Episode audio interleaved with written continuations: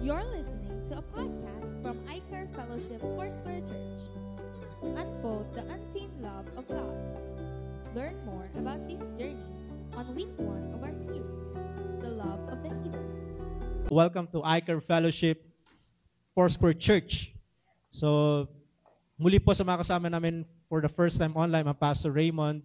Welcome na welcome po kayo kung first time nyo rin po maka-join sa amin online.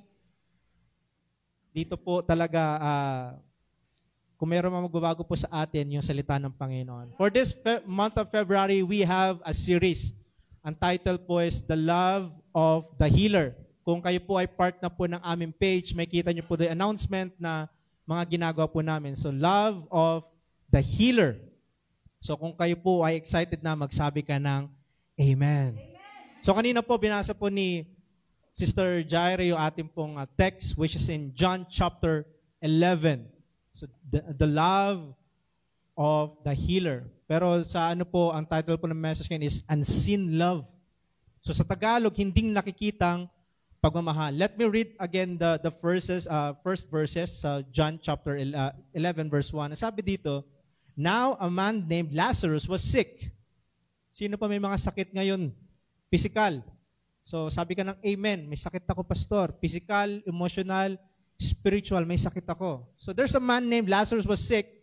He was from Bethany, the village of Mary and her sister Martha. Verse 2, this Mary whose brother Lazarus now lay sick was the same one who poured perfume on the Lord and wiped his feet with her hair. So the sister sent words to Jesus, Lord, the one you love is sick.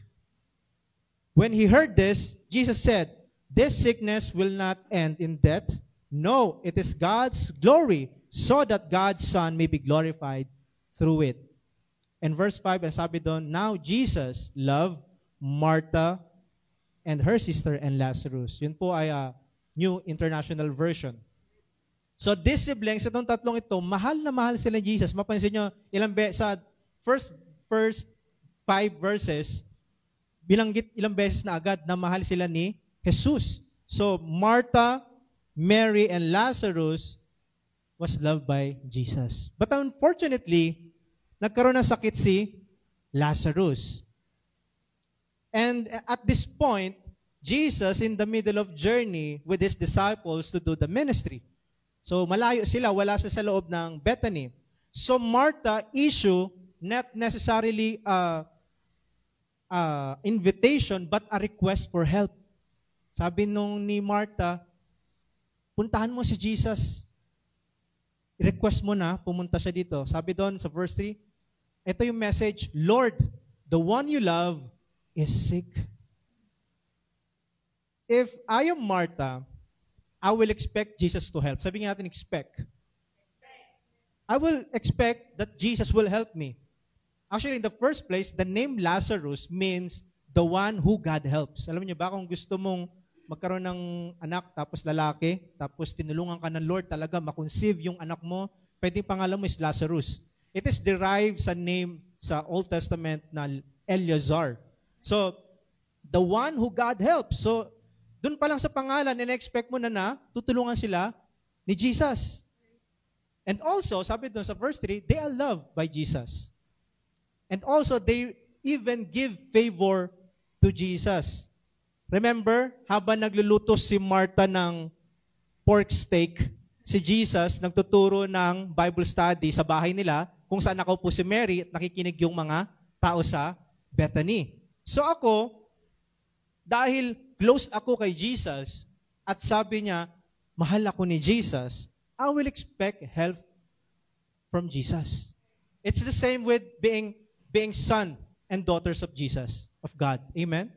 Now, as Christians, in our mind, we expect God for help.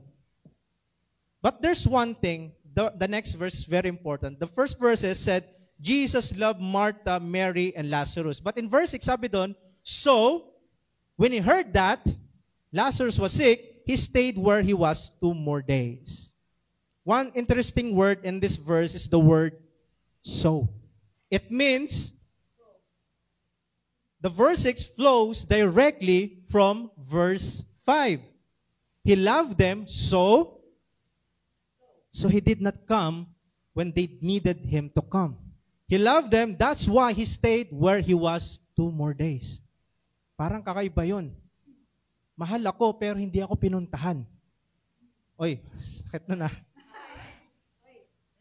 Eh, Is anyone read the, the book, uh, The Five La- Love Languages? That is from uh, Gary Chapman. Sinulat niya po yun. Sabi ni Chapman sa libro niya na there are primary languages or love languages ang mga tao. First is word of affirmation. Yung gusto mo nakakatanggap ng affirmation. Love, di ba? Affection sa words. Okay lang yan. I miss you. I love you. Sana all. Yeah? Word of affirmation. Pangalawa is quality time, physical touch, act of service, and receiving gifts. Ikaw, anong love language mo? Sa mga kasama natin online, comment your love language. Pastor, ito yung gusto ko eh, receiving gifts. Personally, my love language is uh, quality time and physical touch. Diba? Sarap pag lagi mong kasama at may oras. And because of this, uh, there's one question pop out on my mind na parang, si Lord kaya, ano kaya love language ni Lord? What is God's love language? One thing I found in reading the Bible almost every day, hindi, every day talaga, hindi pwedeng hindi, every day, that God is surely pleased every time He is receiving trust from us. Amen. As much as we enjoy and love receiving gifts, God loved so much when He received trust from us. Na kapag nagtiwala ka sa Kanya, tuwang-tuwa ang Lord. Every time you, if you, when you, you mayroon kang decision sa buhay and then you trust Him with that, sobrang nagagalak ang Panginoon. Because the Bible tells us to trust Him. Lagi yan from Old and New Testament, sabi ng Lord, trust in my name. Trust in my words. Kaya natutuwa po ang Panginoon every time we trust His words. So he loved to be trusted. Gustong gusto ng Panginoon yun. In this story in John chapter 11, if there's one character that I don't want to be in that situation, it has to be the messenger. Kasi yung messenger to ipit eh. Sabi ni Martha, eto sabi mo kay Jesus. So, Martha and Mary expect an outcome na pagbalik ng messenger, kasama si Jesus. So imagine, Martha and Mary expect good outcome from the messenger. But what has happened, when Jesus heard the news that Lazarus is sick, dun sa messenger, he stayed two extra days because he loved them. Hindi ako pupunta. Mahal ko kasi yung mga yun eh. So kung ako yung messenger, hindi ko maunawaan yun. At kakabahan ako. Alipin lang ako, taga-utos lang ako, tapos yung inutos pa sa akin, hindi ko pa nagawa. So the question is, have you been frustrated in your prayers? Because you didn't get what you prayed for. Because Martha and Mary prayed that Jesus will come after two days. Kasi two days yung pagpunta at pabalik. But have you been frustrated in your prayers because you didn't get what you prayed for? Before, ng mga bago tayong Krisyano, we have this kind of teachings, tinuturo sa atin na uh, faith was a way of controlling outcomes. Na kapag pinanalangin mo yan, asahan mo mangyayari yan. Di ba na tinuturo sa atin yon? So what will you do when God said He loves you, but He didn't do what you want Him to do? Na yung pinalangin mo, hindi ginawa ng Lord. Anong gagawin mo ngayon? So Martha and Mary saw Jesus heal people. Nakita nila yun eh. Siyempre, kasama nila lagi si Jesus that time. Even us, we saw people healed by God. We saw their prayer request being answered by God. Pero ang, ang ano dito, but Lord, nung ako na, hindi mo sinagot yung panalangin ko. Why can't you answer my prayers? Why can't you heal my brother? Why can't you heal my pains and take away all of these pains? Why, Lord? And because of that frustration, we often confuse God's love with proof in circumstantial evidence. Nagkakaroon tayo ng problema pagdating po doon. That sometimes we base God's love for the blessings we receive rather than trusting who He is. Dahil hindi mo natanggap, you doubt His identity sa buhay mo. Now, if you are in the middle of frustration, katulad ng kinanta natin, if you are in the middle of your frustration, I want you to say yes and amen because of who He is. If you're in the middle of pain, I want you to say yes and amen because of who He is. Praise Him not because of what He has done, but because of who He is. He is faithful and forever He will be. Nung time ni Martha, wala pang cellphone. Wala pang messenger na magano ka, mag-wave ka muna, hey Jesus, the one you love is sick. Walang ganon. That's why they needed to wait two days from the time the messenger to come back. Pero nung time na bumalik yung messenger, natry nyo na yung feeling na meron kang gustong tao makita pero hindi mo nakita, tapos iba yung nakita mo. Parang disappointed ka. Parang, kala ko kasama siya. Niyaya kita kasi gusto ko siyang suma. Ah.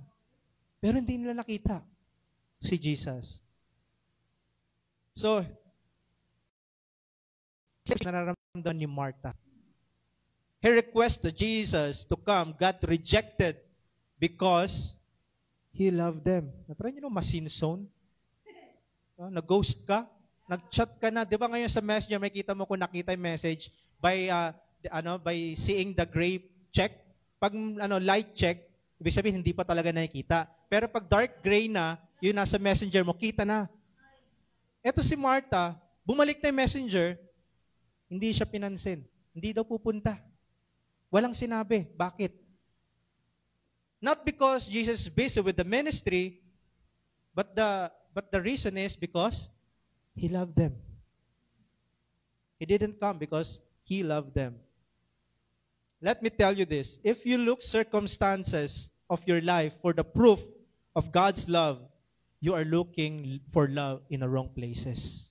Na kapag kung kapag tinitingnan mo ang sitwasyon mo at gusto mo makita na mahal ba ako ng Lord, at sa sitwasyon mo binabase yon, mali yung tinitingnan mong lugar. Kasi pag ang sitwasyon mo naging, naging basihan ng pagmamahal ng Diyos sa'yo, magdududa ka. Mahal ba talaga ako? Ba't ganito yung sitwasyon ko? Ba't ganito yung nararamdaman ko? Mahal ba talaga ako? If you, if you do that, you are looking for love in wrong places. From Gospel of Matthew, Mark, Luke, and John, the Synoptic Gospel, Book of John is the most, uh, have a different perspective. Do pare-para sila ng, ng, ng approach, pero si John kakaiba yung kanyang gospel. Kasi si John, he addressed who Jesus is with the knowledge of what he can do. It means, yung perspective ng writer, it is something na not just in, in, a, in a form of happening, but after it happened. So magkaiba yung format ng pagsulat na sinusulat mo habang nangyayari. If you uh, discern book uh, Gospel of Matthew, pag nagbabasa ka ng Matthew, parang ando doon ka sa story. Kasi parang it's happening. Pero sa Book of John, ang pagkakasulat, after it happened. So kakaibang perspective yun. Kasi we don't live our lives like that. Amen? Hindi naman natin, hindi tayo nabubuhay na alam na natin yung mangyayari. Same with Martha and Mary. They are in doubt and mourning in chapter 11 because they don't see that chapter 12 will happen. If you read carefully chapter 11 verse 2, you will understand what I'm saying. Sabi sa verse 2, sabi sa verse 2, uh, check natin to. Sabi doon, This Mary, whose brother Lazarus now lay sick, was the same one who poured perfume on the Lord and wiped his feet with her hair. Here's the catch. That verse didn't happen after John chapter 12. That happened after we are about to read. The writer put it in chapter 11 as a perspective of who Jesus is and what He is about to do. Nasa chapter 12 yan eh. Pero nasa chapter 11. So God wants us to have faith like we are living in chapter 12, even we're still in the middle of our chapter 11. Worship Him like you are in chapter 12 and claim that you are healed like you are in chapter 12 of your life, even though you're still in chapter 11. Sinabi agad yung ginawa ni Mary nung gumaling si Lazarus. Naglagay siya ng perfume sa paanan ni Jesus. Pero hindi pa yan nangyari. Doon pa yan. Later pa. Pero yung writer is something na narinig ko na to eh. Ito yung mangyayari. So, iba yung perspective ng writer ng Gospel of John.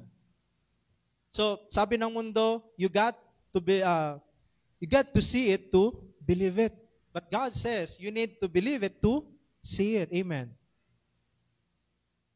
Also in John chapter 11, you will see the disciples of Jesus. So disciples are known as first-hand learners of Jesus' teachings. And also, they are close with Him. Siyempre, kasama nila lagi. They had the most exposure with the work of Jesus. Yet, they still get confused with the words and action of Jesus. Lagi na nilang kasama si Jesus. Na, na, na, nalilito pa sila. E paano pa yung hindi mo masyadong kilala si Jesus? Hindi ka pa nagbabasa ng Word of God. For sure, you will be confused in your situation. Kasi hindi mo alam paano kumikilos ang Lord sa sitwasyon mo. And this disciple, hindi na, di ba, madalas sila maano, ma-misinterpret si Jesus. Actually, there's a conversation here that they misinterpret the words of Jesus. Sabi sa uh, John chapter 11, verse 11, After he had said this, he went on to tell them, Our friend Lazarus has fallen asleep. He's speaking symbolically. But I'm going there to wake him up. Ito, verse 12, sabi ng mga disciples, his disciples replied, Lord, if he sleeps, he will get better. Akala nila, natural sleep. So, ako si Jesus, facepalm muna ako. Gagano muna ako. Verse 13, sabi dito, Jesus been speaking of his death, but his disciple thought he meant natural sleep. Verse 14, so he told them plainly, Lazarus is dead. Patay. Sana laging plain magsalita si Lord, no? Now, when you are in in a situation na hindi mo maintindihan, sana plain din yung words ng Lord sa atin. Remember this, there are moments of your life that you can't understand the motives and actions of God. Darating ka talaga sa point na yon. But remind you, uh, remind yourself with this. Even you can see Him, He is working. Even you can feel Him, He is with you. Amen? Sometimes, He doesn't require our understanding, but our trust in Him. Minsan pinipilit natin intindihin yung sitwasyon natin.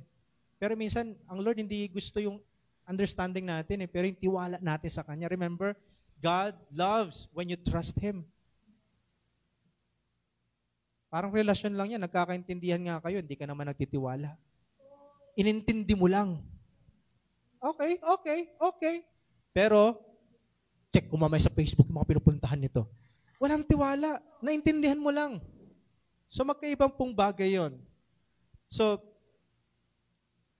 have faith as if you are in chapter 12, even you're still in chapter 11. At uh, gusto ko yung uh, faith dito ni Thomas sa verse 15 and 16. Sabi sa verse 15, and for your, sabi ni Jesus, and for your sake, I am glad I was not there, so that you may believe. But let us go with him. Ito verse 16. Ito sabi ni Thomas sa verse 16. Then Thomas, also known as Didymus, said to the rest of his uh, rest of the disciples, "Let us also go, that we may die with him." Kasi pag si Jesus bumalik sa Bethany, papatayin si Jesus. May kita nyo in verse 8. Sabi sa verse 8, But Rabbi, they said, a short while ago, the Jews there tried to stone you, and yet you're going back. Pero sabi ni Thomas, anyway, Let's go with Him and die with Him. Grabe yung faith ni Thomas. Thomas showed his faith despite of lack of understanding. Hindi ko alam kung naintindihan niya yung mangyayari sa kanya, mamamatay siya, pero okay lang sa kanya eh. Hindi ko alam kung may faith yan, hindi ako mamatay doon, kasama ko si Jesus eh. And that is trust. Susunod ako. Magiging tapat pa ba ako magbigay? Parang hirap pa din eh. Pero anyways, susunod ako. That is trust. When you try to ask God without faith, it leads to doubt and complaint. Instead of saying yes and amen, you will see yourself asking the question, why? Why, Lord? Why you're going back? Kapag ang sinilip mo ay yung kalagayan mo, bakit ka babalik? Bakit nangyayari to? Bakit ang dami? And you will never find an answer. And you start to complain. Sabi ko na, lagi na lang ganito buhay ko. That is asking without faith, without trust. So always position yourself to trust, not in doubt. Amen. Like ko ito sinasabi sa mga previous preachings ko, position yourself to trust. Kasi you need to be in, in position for God to bless you. You need to be in the position of faith and obedience for God to bless you. Remember, uh, sabi ko nung mga nakaraang preachings, there, uh, there are certain things in life that can only produce by obedience. Na hindi mo makakamit yan hanggang hindi ka sumusunod at hindi ka nanditiwala sa Panginoon. So I'm sure Martin Mary has 100% trust with Jesus. But in this situation, Jesus is late. Pastor, hindi na-relate si Lord. Pero mukhang late siya dito. Patay na si Lazarus eh. Hindi siya pamunta eh but functionally late. Have you tried that? Na akala mo late na si Lord, pero biglang dumating, uy, perfect timing. Ang first thought mo, late. Pero nung dumating, at perfect timing pala.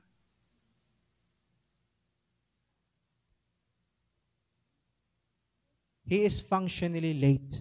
It means he showed up late because of his love Parang hirap naman tanggapin nun, Lord. Jesus late. Jesus late because He loves you.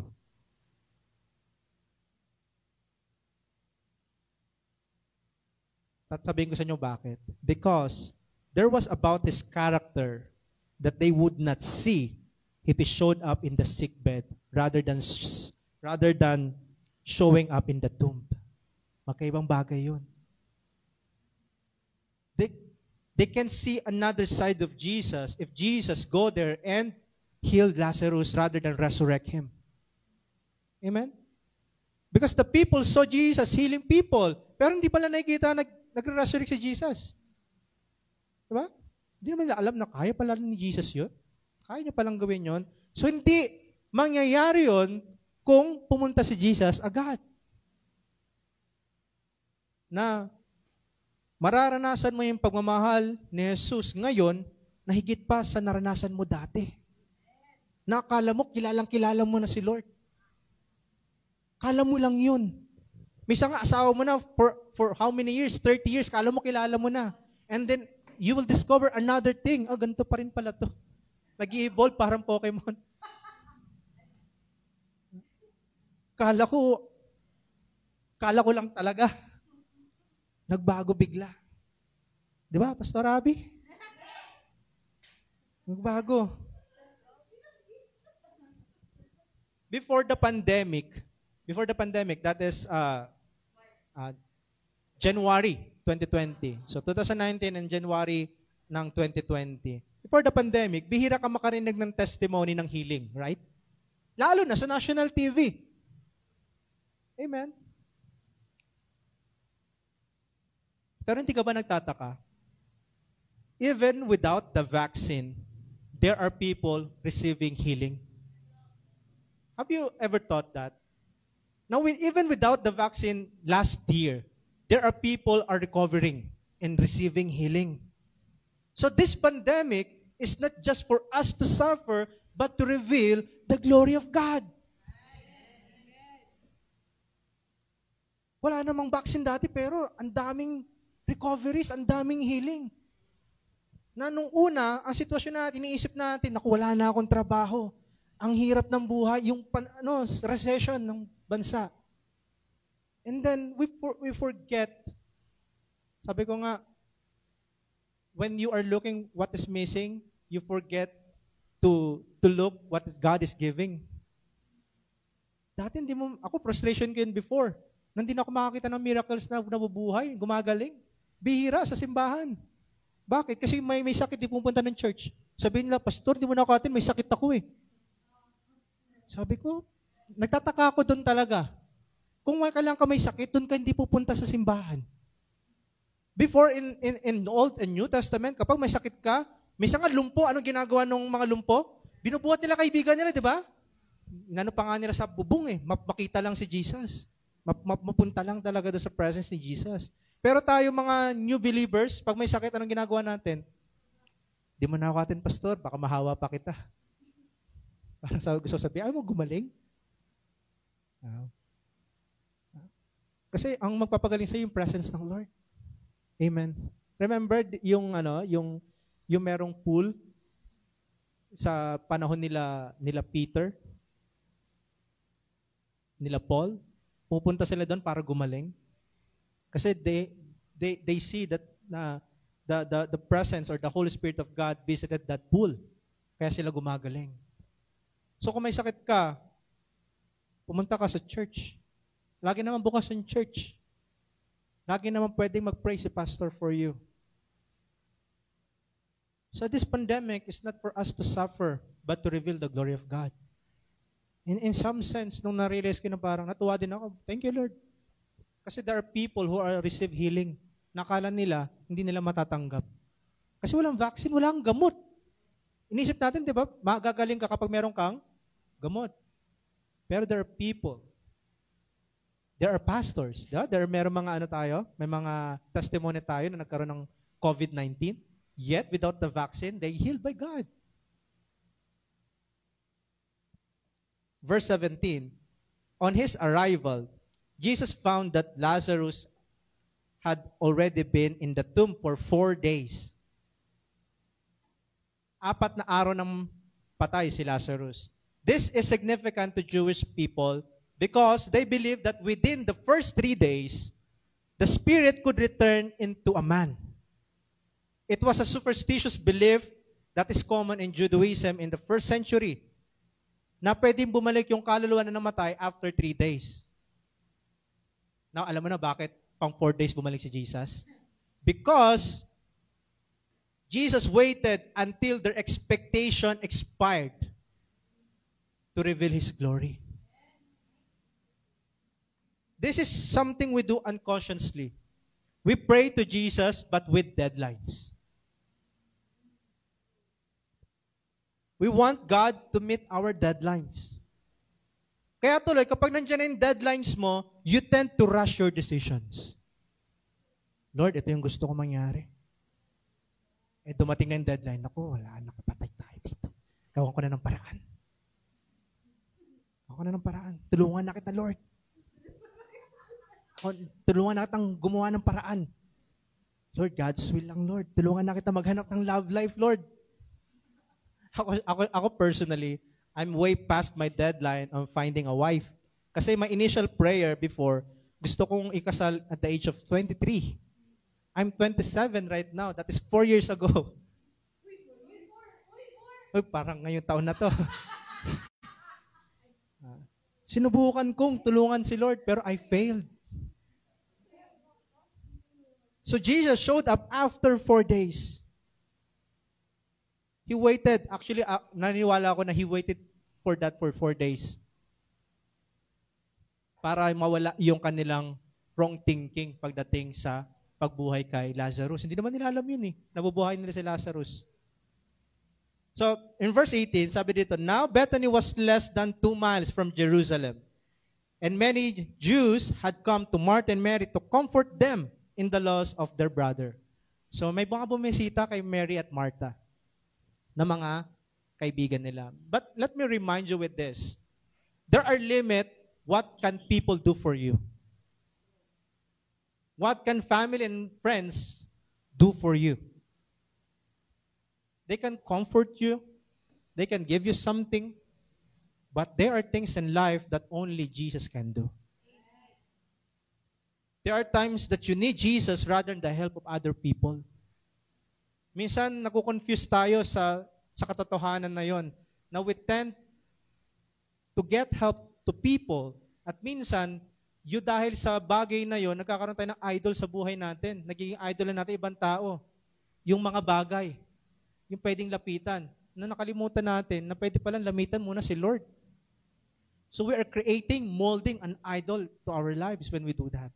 So remind yourself with that, that there are things in life that only Jesus can do.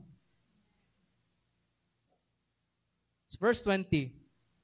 When Martha heard that Jesus was coming, she went out to meet him, but Mary stayed at, ho- at home. We all have different ways of dealing our disappointment. Yung iba, nagkikimkim at gusto mag-isa lang dun sa kwarto, like Mary. Sabi dun, di ba, Mary stayed at home. Pero ito si Martha kakaiba. She met Jesus at the gate. Asan ba yan? Dumating ka pa. Mas magandang dumating ka two days. Sana two days na mas maaga. Dumating ka pa. Nung may pagkain ng bilis mo, ngayong namatay yung kapatid ko, wala ka.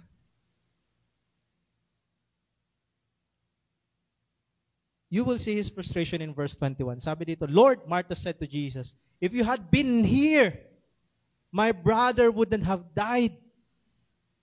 If you had been here, kung nandito ka lang, Lord, Lord, kung tinulungan mo lang ako, Lord, I appreciate the peace, I appreciate the comfort, pero kung hindi yun nangyari, hindi ko kailangan ng peace at comfort mo.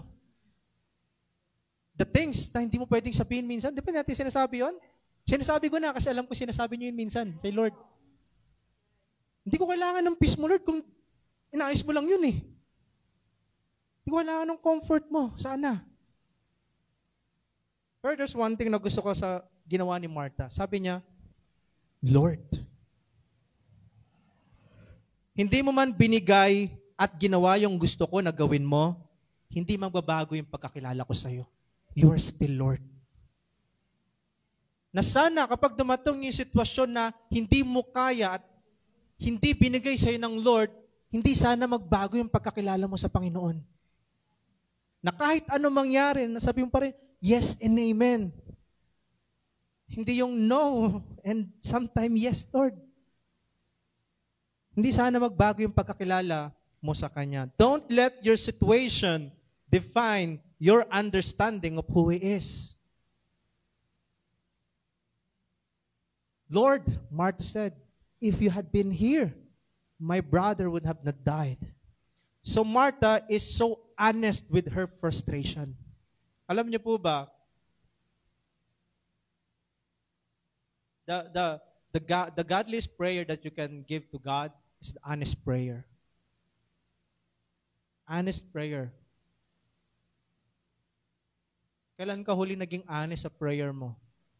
Di ba minsan, kapag nag-pray kasi tayo, ang laging laman or content ng prayer natin is request. Request. Yung kailangan natin.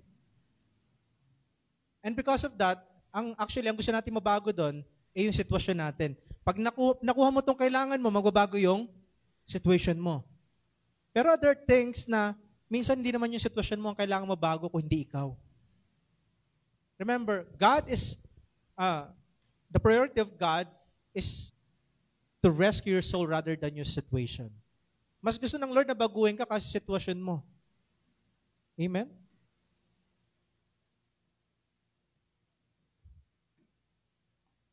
So the best prayer you can give to Jesus is the most honest prayer. So nung sinabi ni Martha, he's just being honest. If just been here, hindi siya makamatay sana. That's an honest prayer. But in verse 22, you will see the best example of great faith. Sabi ni Martha in verse 22, But I know that even now, but I know that even now, God will give you whatever you ask. Verse 23, Jesus said to her, Your brother will rise again. Verse 24, Martha answered, I know he will rise again in the resurrection in, at the last day. Verse 25, Jesus said to her, I am the resurrection and the life. The one who believes in me will live even though they die. And whoever lives by believing in me will never die. Martha, do you believe this? Ikaw kapatid, do you believe this? That God can save you? That God can change your situation? The outcome you're expecting? Even nakala mo late na, wala nang pag-asa. I have that kind of prayer before. Nung bata ako, I have this prayer na, na nakuha ko tong prayer na to nung bumisita ako sa bahay ng classmate ko. Pagpunta ko sa bahay ng classmate ko, there's a lot of pictures. Nakwento ko na to ato dati. There's a lot of pictures, portraits ng family picture nila. Sabi ko sa Lord noon, Lord, gusto ko magkaroon ng family picture. And because of my situation, of my family, broken family po kami. Ano po ako? Pwede po akong panganay, pwede po akong bunso, pwede rin akong pangalawa, pwede rin po akong pangatlo. Lahat po yun, pwede po ako. Kasi may kapatid ako sa nanay, may kuya, may kuta sa tatay, meron din. So, in my assessment, in my situation, hindi na mangyayari yun. Hindi na mangyayari yun. Pero nangyari. Naalala ko na lang yung prayer ko noong nangyari na. Last, last year. Yung papat mama ko, tapos ako. Ako lang naman nag-iisang anak nila eh. So nagkaroon kami ng family picture. Kapatid, baka meron ka ng mga panalangin na ginibap mo na sa Panginoon. Nakala mo hindi na mangyayari. So revive those prayers. Do you believe that? That God can still answer those prayers? Do you believe that?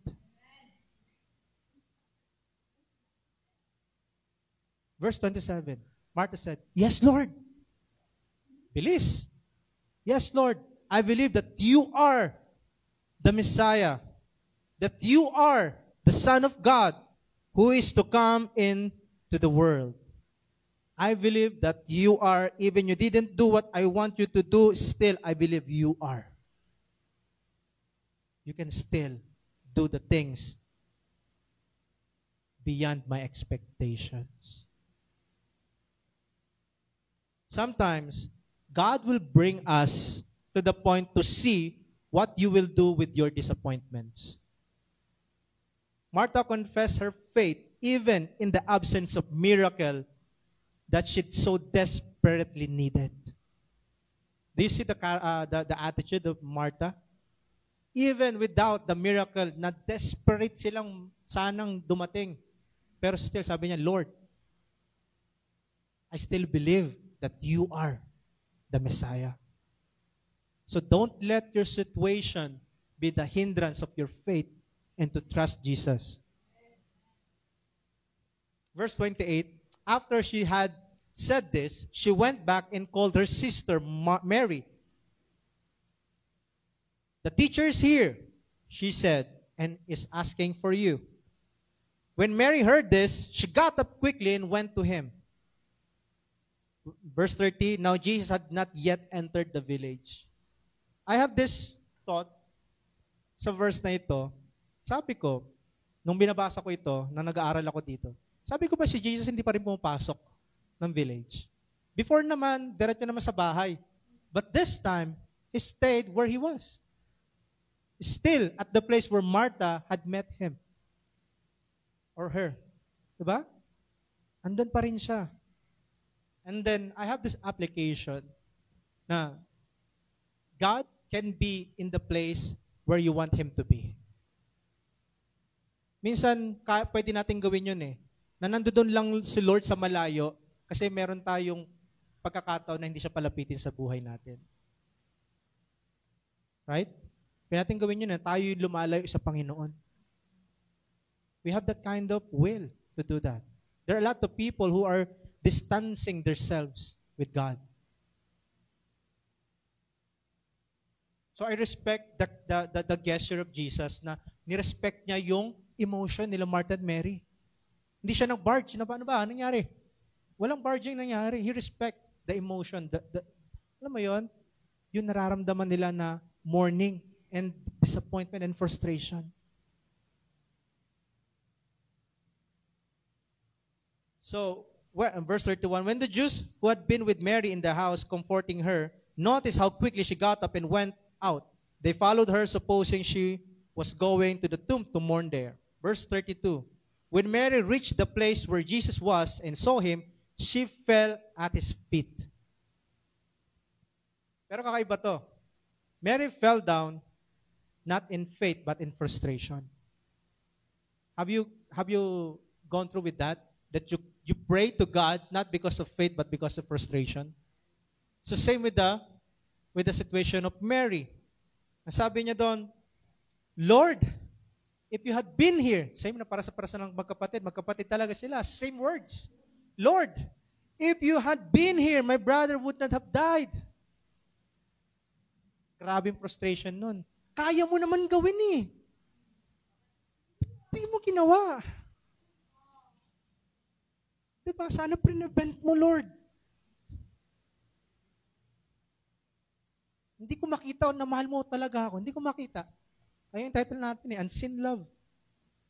Hindi ko maisip, saan yung pagmamahal dito? Hindi ko na akong tanong, yun, pinakakuha ko yung text, saan yung pagmamahal dito? Love of the healer? Parang wala pagmamahal dito sa, Lord, sa paano ka nagkaroon ng pagmamahal dito?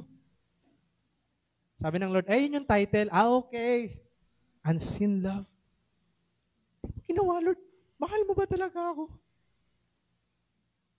Lord, if you had been here, if you just answered my prayers, my situation is not like this.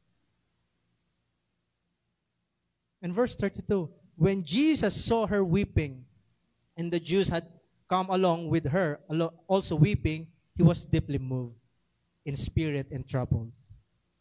Verse 34, Where have you laid him? He asked. Come and see, Lord, they replied. In verse 35, the shortest verse in the Bible, John chapter 11, verse 35, Jesus wept. Umiyak ang Panginoong Jesus. Umiyak siya. Here's the thing.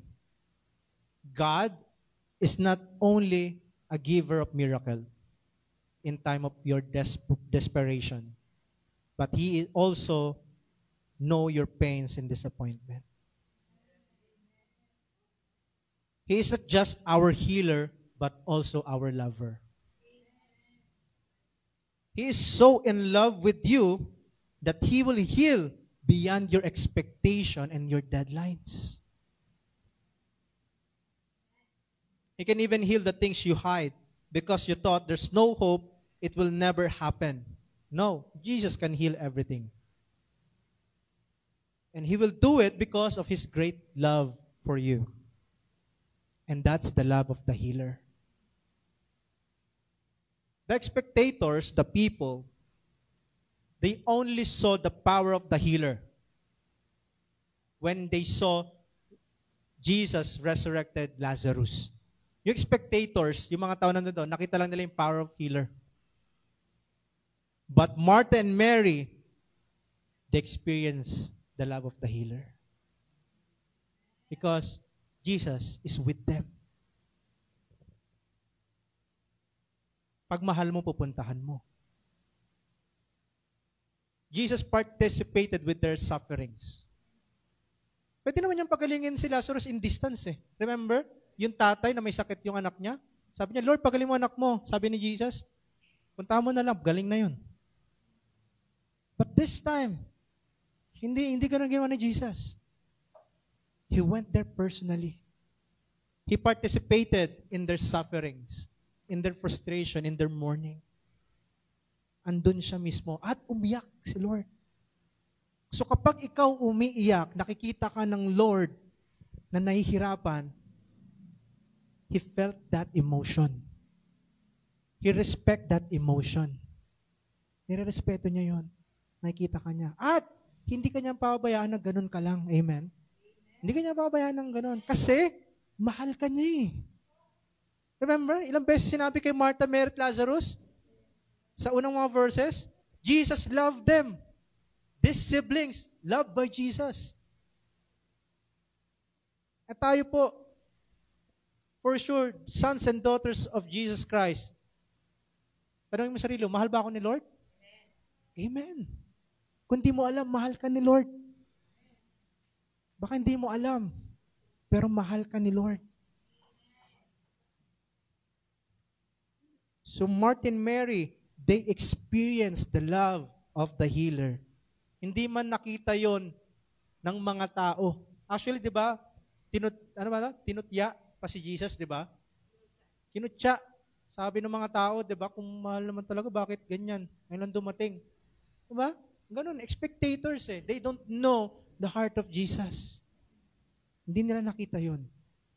Pero these siblings, yung an, mga uh, magkakapatid na ito, nakita nila yung pagmamahal ni Jesus. Beyond their expectation. Parang,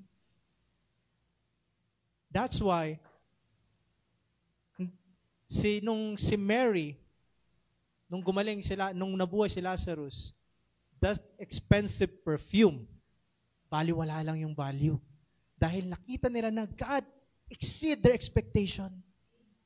Na itong sinasabi ni Judas na sana binigay nila sa mahihirap na perfume na sabi niya sayang sa mata ni Mary. Hindi yun sayang. Kasi they experience the love of the healer.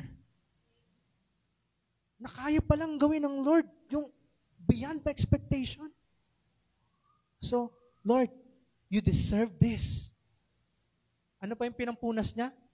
Paan, ay, paan niya? Buhok niya pa.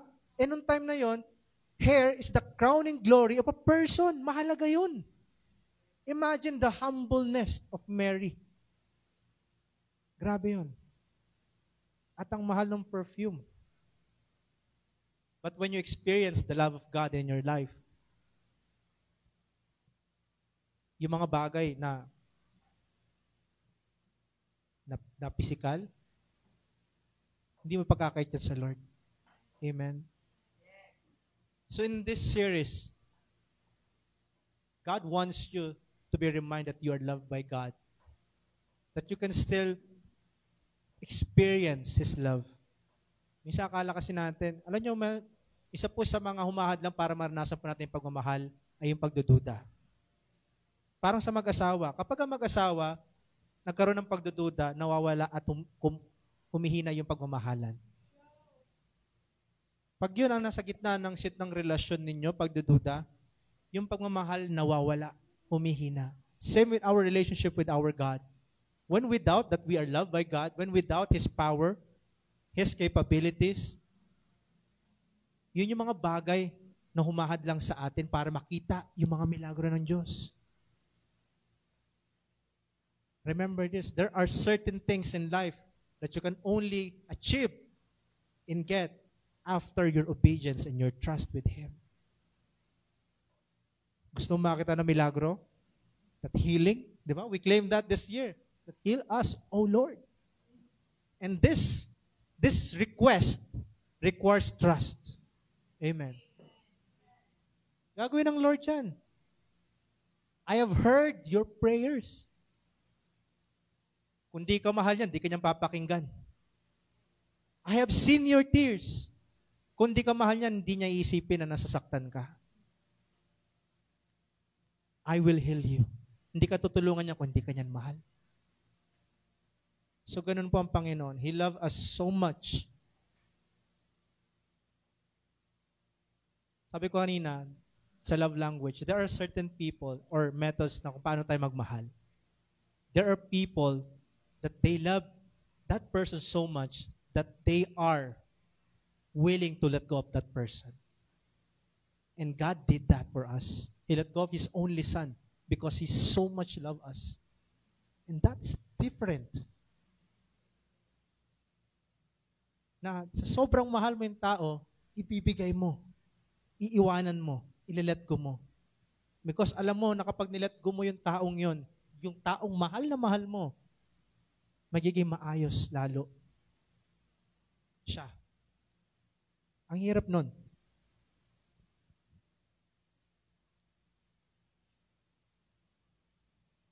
But despite of that, God did that for us. Amen.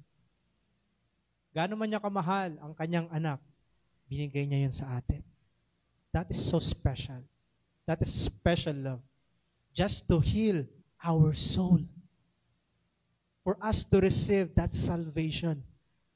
So we can communicate and commune again with our Lord. Amen? So doon pala nakakakilig na eh. Doon pala naiiyak na ako eh. Parang, in love to. In love si Lord sa akin. Sabi mo nga, in love si Lord sa akin. Hmm? Ah, In love si Lord. So don't forget that. The love of the healer. Lahat po tayo ay tumayo.